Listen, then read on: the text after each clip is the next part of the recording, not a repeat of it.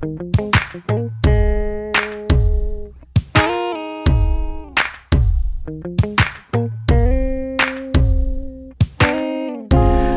I'm Rajan Dominari, and welcome to another episode of Dominant Desires, the podcast, a podcast where you can get BDSM information, relationship advice, and more.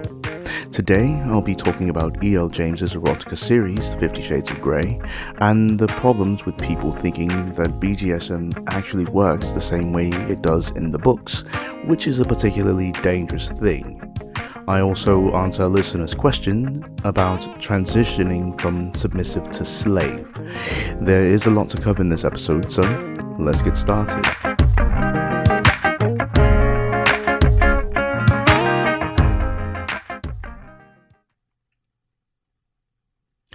Love it or hate it, Fifty Shades of Grey is a real thing, and as cringeworthy as E.L. James's erotica trilogy is, there isn't a whole lot that can be done about it. I've been asked on more than one occasion about my thoughts on the series, so I figured that it was a good topic for an episode, and here we are. Now, for loads of people, women in particular, the Fifty Shades series was influential in their wanting to learn more about the BDSM lifestyle, which is great because I'm all for people embracing their kinky sides. However, there is a lot wrong with the books, and the problem isn't that Fifty Shades is unrealistic because, frankly, there are plenty of unrealistic books out there. The problem is that people believe that this is how BDSM actually works, and that's just bloody dangerous. Because there was, and still is actually, loads of damage being done to those wanting to learn more about this lifestyle. Because some people took that shit as gospel, especially after the movies came out.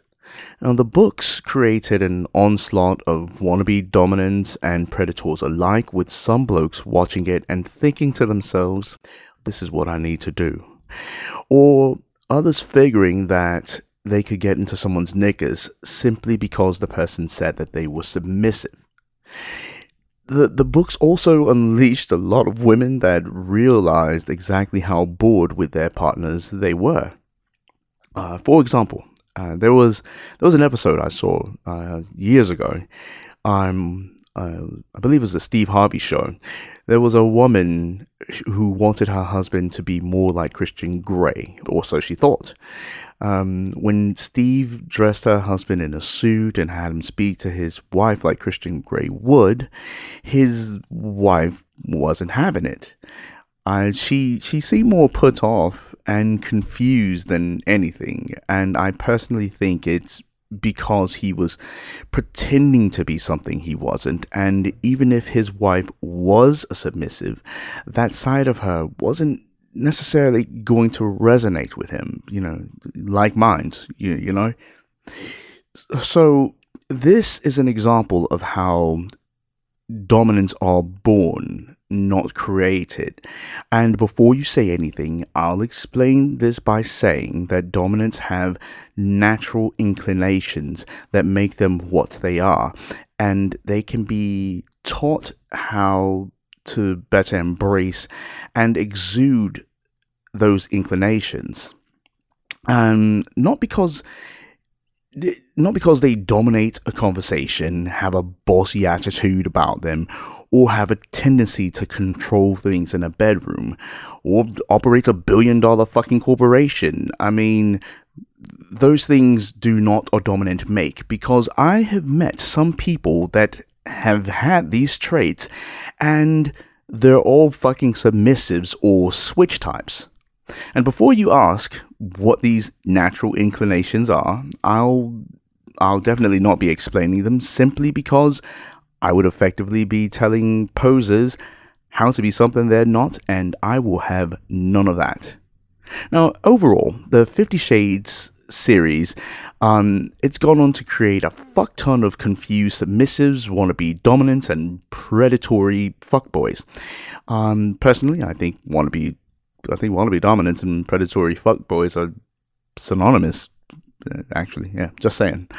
Um, Well, alright, I think I've said about enough. So I'm going to go ahead and um, get you all sorted as best I can. I know a lot of you, like I said, have wondered what I thought about the books. And to be to be honest, I really only read the first book, which was fucking hell, that was enough for me. So back in 2009, uh, London television executive Erika Leonard she began writing fan fiction on a website that was devoted to Stephenie Meyer's Twilight series because who who doesn't like freaky vampires, right? Anyway, uh, the stories started becoming popular. So Leonard, who later took the pen name E.L. James, moved those stories to their own website, which is the now, um, I believe it was called uh, 50shades.com, but it doesn't exist anymore. So don't look for it. Uh, in 2011, an Australian publisher called the right I believe it's let me see the Writers Coffee Shop Publishing House fucking hell that's a bloody mouthful um began producing those stories as novels and by the time uh, Random House bought the rights to the stories or the novels in 2012, word of mouth had already spread. And the week the first book in the series went on sale, it hit number one on the New York Times bestseller list. It was actually impressive. I'm not, I'm not even going to lie about that. So, in the seven years since Random House started publishing the books, they've sold well over 100 million copies worldwide, and 45 million of those sales came from the United States alone. Now, just for a bit of comparison, uh, the last big thing for Random House before Fifty Shades of Grey was um, Stieg Larsson's uh, 2011 novel Girl with a Dragon Tattoo, which took four years to sell 20 million copies. Fifty Shades of Grey did that in four months and during its peak, two copies of the book were sold every second, which is fucking crazy to be completely honest, but it does show that there are a lot of fucking horny housewives in the world. Now, I'm not going to say that that is I'm not going to say that that is not fucking impressive. That is astounding. Um and I am admittedly more than a bit jealous simply because I want my book to do just as well. Um, yeah, seriously, no, buy my fucking book. And speaking of fucking books, see what I did there? Let's get into my problems with the series. Now, let me start this by saying that Christian Grey is, at the base level, a stalker and abuser, plain and simple. And because shortly after meeting her, Christian Grey shows up at Anastasia Steele's job, even though I'm sure there are plenty of other hardware stores in Seattle. And I'll be the first to admit there's nothing immediately wrong with doing that because if you're interested in someone you might want to go have a chat you know ask them out to dinner you know coffee what have you um, but there's a fine line between being interested and being a bloody stalker. Like I said, he stalks Anastasia at her place of work, traces her cell phone, and follows her to her hometown. Turns up unannounced when she's out with her mum, just to drag her back to Seattle with him. In the second movie, uh, he actually stalks her again at Not Show after they'd broken up, where he convinces her to get back with, back together with him. She's stupid for doing that. Anyways, uh, but he goes on to steal her financial information. He buys the company she works for and uh, takes her to meet the woman who sexually abused him and mutilated him as a child. So, what the actual fuck? None of that shit is the least bit romantic. It's it's actually just fucking creepy. And if you don't think it's creepy, then you got a whole different set of problems that you should probably get sorted. Now, I've seen things like this in a lot of unhealthy and abusive relationships. And personally, you should definitely stay away from people like that because they're not capable of love, in my opinion, at, at least not in the capacity that you you probably need. You know, their whole way of viewing relationships is is rather selfish and it's more about their getting a high from the control rather than any kind of genuine love. Now, in the in the first in, in the first film, um, Anastasia asks Christian to punish her by showing her, you know, just to show her how bad it can get. And while there is pain involved, um, sometimes in in play sessions, um, a, a, a dominant uh, a dominant or play partner that, that's not they're not there to injure you. Um, we we're not disconnected from that. You know, we're not disconnected from the from you know the feeling of pain. You know, so you you think of it you know as a bit of a contrast without some sort of um, vulnerability or tenderness. You you really can't have any discipline or control. Now, unfortunately, not not all people that say that they're dominant are good people. As a matter of fact, there are some, just to say, there's some bad predatory people that do exist in this lifestyle now. And these people who, they, they, they get involved in BDSM because they, they, they are inclined to abuse others. Um, and just remember, this lifestyle is about exploring fantasies. And in a lot of cases, it's about exploring the opposite of what you are in real life. And, you know, it, it worked out well in the books because it's, it's a, it's a fucking work of fiction. You know, it, it, it's, it's not real, you know? Um, and just because it worked out well for Christian Grey and Anastasia Steele doesn't mean that it's going to fucking work out for everybody. Now, another one of the things I think Fifty Shades misses out on is the actual emotional connection between Christian Grey and Anastasia, especially when they're engaging in the DS part of their relationship. Now, I don't know if it's because of the way E.L. James wrote the character or if it's because of the way that Jamie Dornan played Christian Grey. But the problem with it is that dominants don't actually lack emotion. They're they're not fucking Vulcans.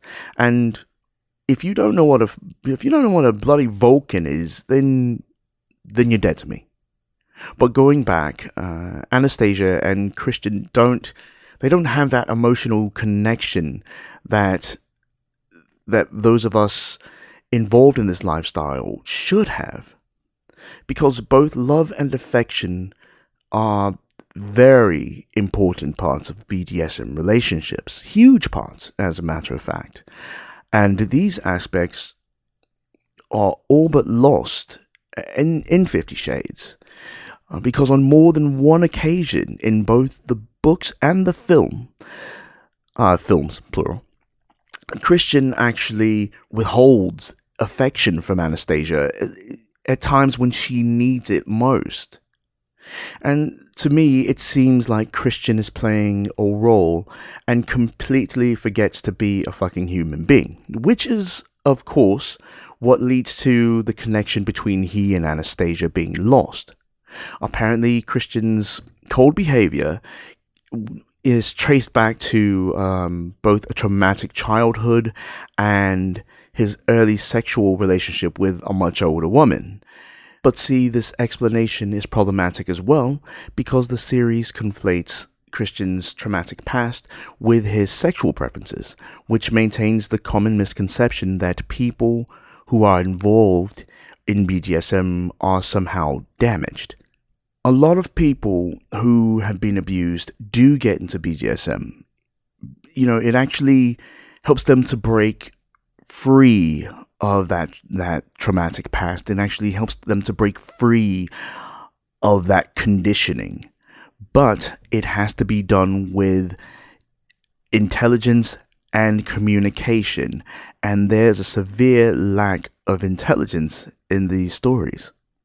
Now, speaking of communication, there seems to be a fuck ton of it missing from both the book and the film. When people meet someone new, they they usually engage in in conversations with them over a period of time to find out if the person is even on their level or not. Um, this this is as it should be, all the more true for people involved in BDSM.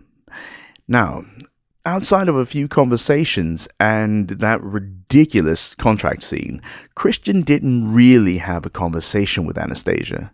Because if he had, he would have discovered that it wasn't like she was really interested in exploring her sexuality.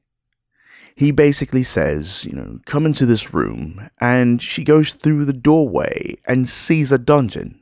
Now, most people would have run away in real life, and no dominant that knew what they were doing would actually take someone who wasn't into BDSM and try to change them like he did people like Anastasia get into BDSM in small steps, win on their own.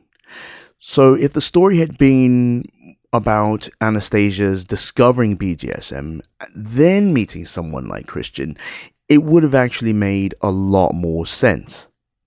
However, this story is about a girl that's fallen in love, find out the guy is basically a sadist, and then tries to immerse herself in that world, which isn't realistic. Now, saying this, I, I have seen it happen, and I've I've heard you know stories from a lot of submissives that have said that it has happened to them, you know, but in most cases it just ends in a traumatizing lake of tears for them, and so while this is while this is not realistic, it's definitely a reality.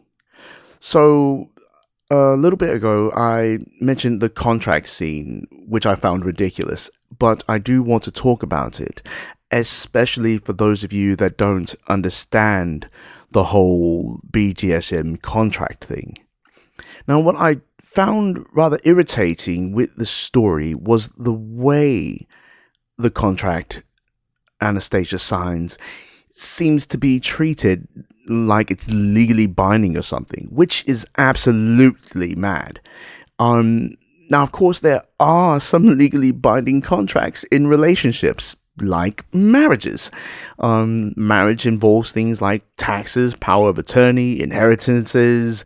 It's a legitimate legal document, but a BDSM contract, absolutely not. BDSM contracts are never legal in any sense. It's simply a list of guidelines and nothing more. Furthermore, it's a list of guidelines that are open to renegotiation at any time, even in the middle of a scene. So if you're in the middle of a play session and happen to safe word in the middle of the scene, the scene stops. Period. The dominant can't say, no, no, in paragraph 14.1, section B, you agree to this dodgy thing I'm doing, so sucks to be you. That's not how it works at all. Not not not in the slightest. And any dominant who, who isn't an actual abuser is fully aware that the, that play sessions are built around the submissive. You know, the dominant is, of course, the person that drives the scene, obviously. But if the submissive says stop, that's it. They got to stop. The session's over. Now, this, of course, only extends to scenes. Outside of this, like I mentioned in my book, you may have heard or read something akin to the submissive having the power in a DS relationship. And this is totally true, but only in two areas of a DS relationship um, the negotiation phase and the, the power exchange. Anyway, uh, the problem with Fifty Shades is that people will look at this and they'll believe that the way Christian Grey does it is how it's supposed to work. And I will tell all of you, nothing he did to Anastasia fell under anything consensual. Uh, coercive, maybe, Manipu- manipulative, definitely, but um, uh, consensual, absolutely not. So if you if you feel like you you're being forced into something, you, you gotta ask yourself, you know, why, and then ask the other person. I want you to remember that you are worth getting to know. And you should feel like you're being valued. And I'll say that again. You are worth getting to know. And you should feel like you're being valued. You're not someone's ruddy plaything, you know, as soon as you meet them. So don't allow yourself to be treated like you are. But moving on, uh, Christian spends the whole of the first movie not only pressuring Anastasia into signing a binding contract for their relationship, but also proceeding to go ahead with the sex and the bondage and everything else without even waiting for her to sign it. And this is a total violation of boundaries, by the way. Um, Christian is is basically, you know, he's being a superfluous dick who happens to get away with it simply because he's a good looking rich guy. And Anastasia is, she's actually just sold on the idea that she's in love with this guy. You know, that he may be a nice man. So she's, so she's doing whatever he wants. And that's subjugation. That's not submission really fast, I, I want to bring another point to light. Anastasia was a virgin at the start of the book, right? So, how the actual fuck was she supposed to be making solid consent based choices when she had never even had sex before in any capacity? Even if someone fantasizes about things like being flogged, paddled, chained, chained to a bed and choking on a dick a few, uh, for example, uh, they, they may not actually like those things in real life. So, how does any of this align with informed consent at all? Anyways, I'm going to sum this up by saying that if Fifty Shades is your guilty pleasure, then that's fine. But if it's inspiring you to explore BDSM, do keep in mind that most lifestylers, especially those of us that have been around a while, generally criticize Fifty Shades of Grey as being miserably inaccurate. I honestly, I don't think E.L. James had a huge amount of real life experience when she wrote the books. And the stories were likely just her fantasies as to what BDSM or being in a DS relationship actually entails. And if they weren't her fantasies, then I think that she probably hasn't had good experiences in her life regarding BDSM. So, at best, Fifty Shades of Grey has helped to make B grade erotica and R rated porn a bit more acceptable. Uh, I'll actually accept that the books and movies probably created a kind of, you know, uh, sex in the suburbs type of thing for loads of middle aged women that needed to put some spark in their otherwise mundane lives. But by no means is Fifty Shades of Grey an original story. It's been done before, and it's been done a lot better. As a matter of fact, if you get a chance, I I think there's a few films you should check out. Um, notably Belle de Jour, Bitter Moon, and one of my absolute favorite films, Secretary. And I don't think you'll be disappointed. I'll be back after this message. To many, the BDSM lifestyle is a complex world that is difficult to navigate and intimidating to understand, but it doesn't have to be. Welcome to the dark side. A BDSM primer is an informative, entertaining, and easy to understand book that seeks to give anyone interested in BDSM better insight into what the lifestyle entails. From meeting others within the lifestyle to learning how to spot fakes or predators, experience personal freedom, and explore increased intimacy as you gain clarity on your deepest, most un Tame Desires, authored by Rajan Dominari, BDSM educator and founder of Dominant Desires. The book is available on Amazon.com in Kindle and paperback formats. Get yourself a copy today and delve into the pleasurable and unparalleled world of BDSM. Here's a message I got from Rachel in New Mexico. Rachel says, I would love to know more about the transition from submissive to slave. Well, Rachel, let me start by saying that at the base level, transitioning from submissive to slave really just lies in the in the amount of control you're willing to give up. And if your answer to that isn't all of it, then you probably shouldn't be doing it uh, at at all actually. Um I'm going to explain what a submissive and a slave are based on what I've been taught. And I'll also explain what they both have in common, as they are similar but not equivalent. I might I might actually address the subject a bit more in a future episode if you're interested though.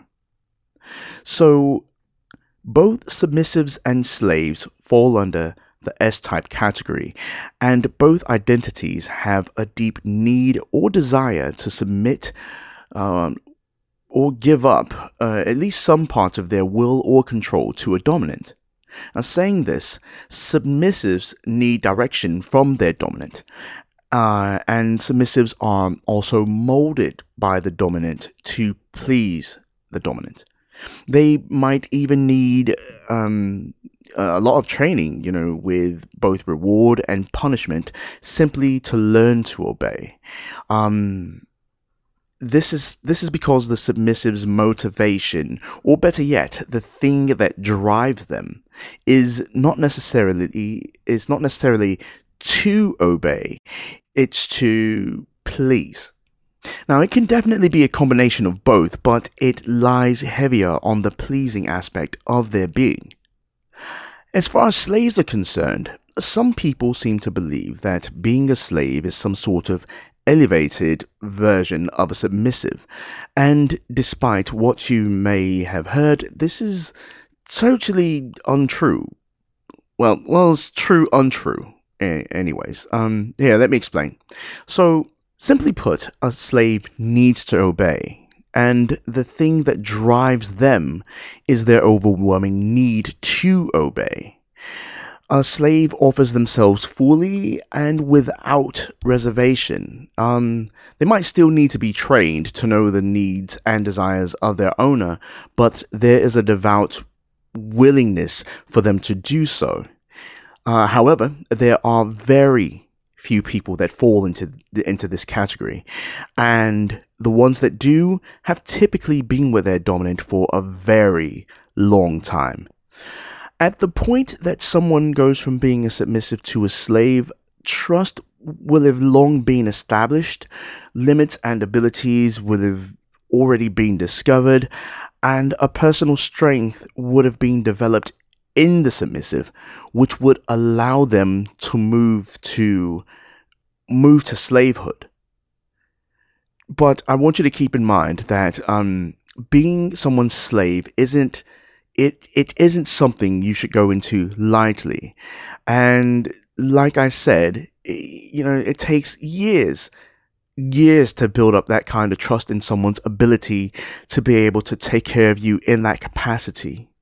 And the younger the person saying they want you to be their slave, the further you should back the fuck away from them because I can guarantee you that they have very little to no clue as to what the fuck they're doing.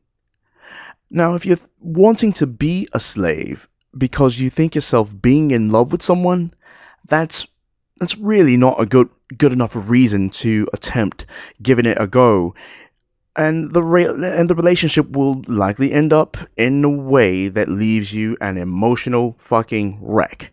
And this is especially true if you're if you're in a pre-existing relationship because because people in pre-existing relationships can't be slaves and if you're already in an established relationship there's really nothing for the dominant to gain from being invested in you save your supposed servitude. And they can find that anywhere if they look hard enough because, I mean, think about it. They found you, right? So I hope this answers your question. And I'm just gonna end things right here and say thanks for listening to today's episode of Dominant Desires, the podcast. Um, I really hope that something you heard in today's episode helps you out a bit and that you found it at least somewhat entertaining. Um, don't forget to rate, comment, like, and subscribe for more Dominant Desires the podcast episodes. Be sure to listen to me on Spotify, Apple Podcasts, Google Podcasts, or wherever you happen to listen to your podcasts. Um, and I don't know if you know this, but I have an Instagram. It's at Rajan Dominari, spelled R A J A N D O M I N A R I. I usually post there about three times a day, so you might want to go and check it out and follow me there. Uh, with all this said, I'm really glad to have you as a listener, and I, I will definitely be back soon with another episode of Dominant Desires, the podcast, and I promise that it won't be eight months between episodes. Maybe one month, but definitely not eight. I've been Rajan Dominari, and I'll talk to you all next time. Cheers.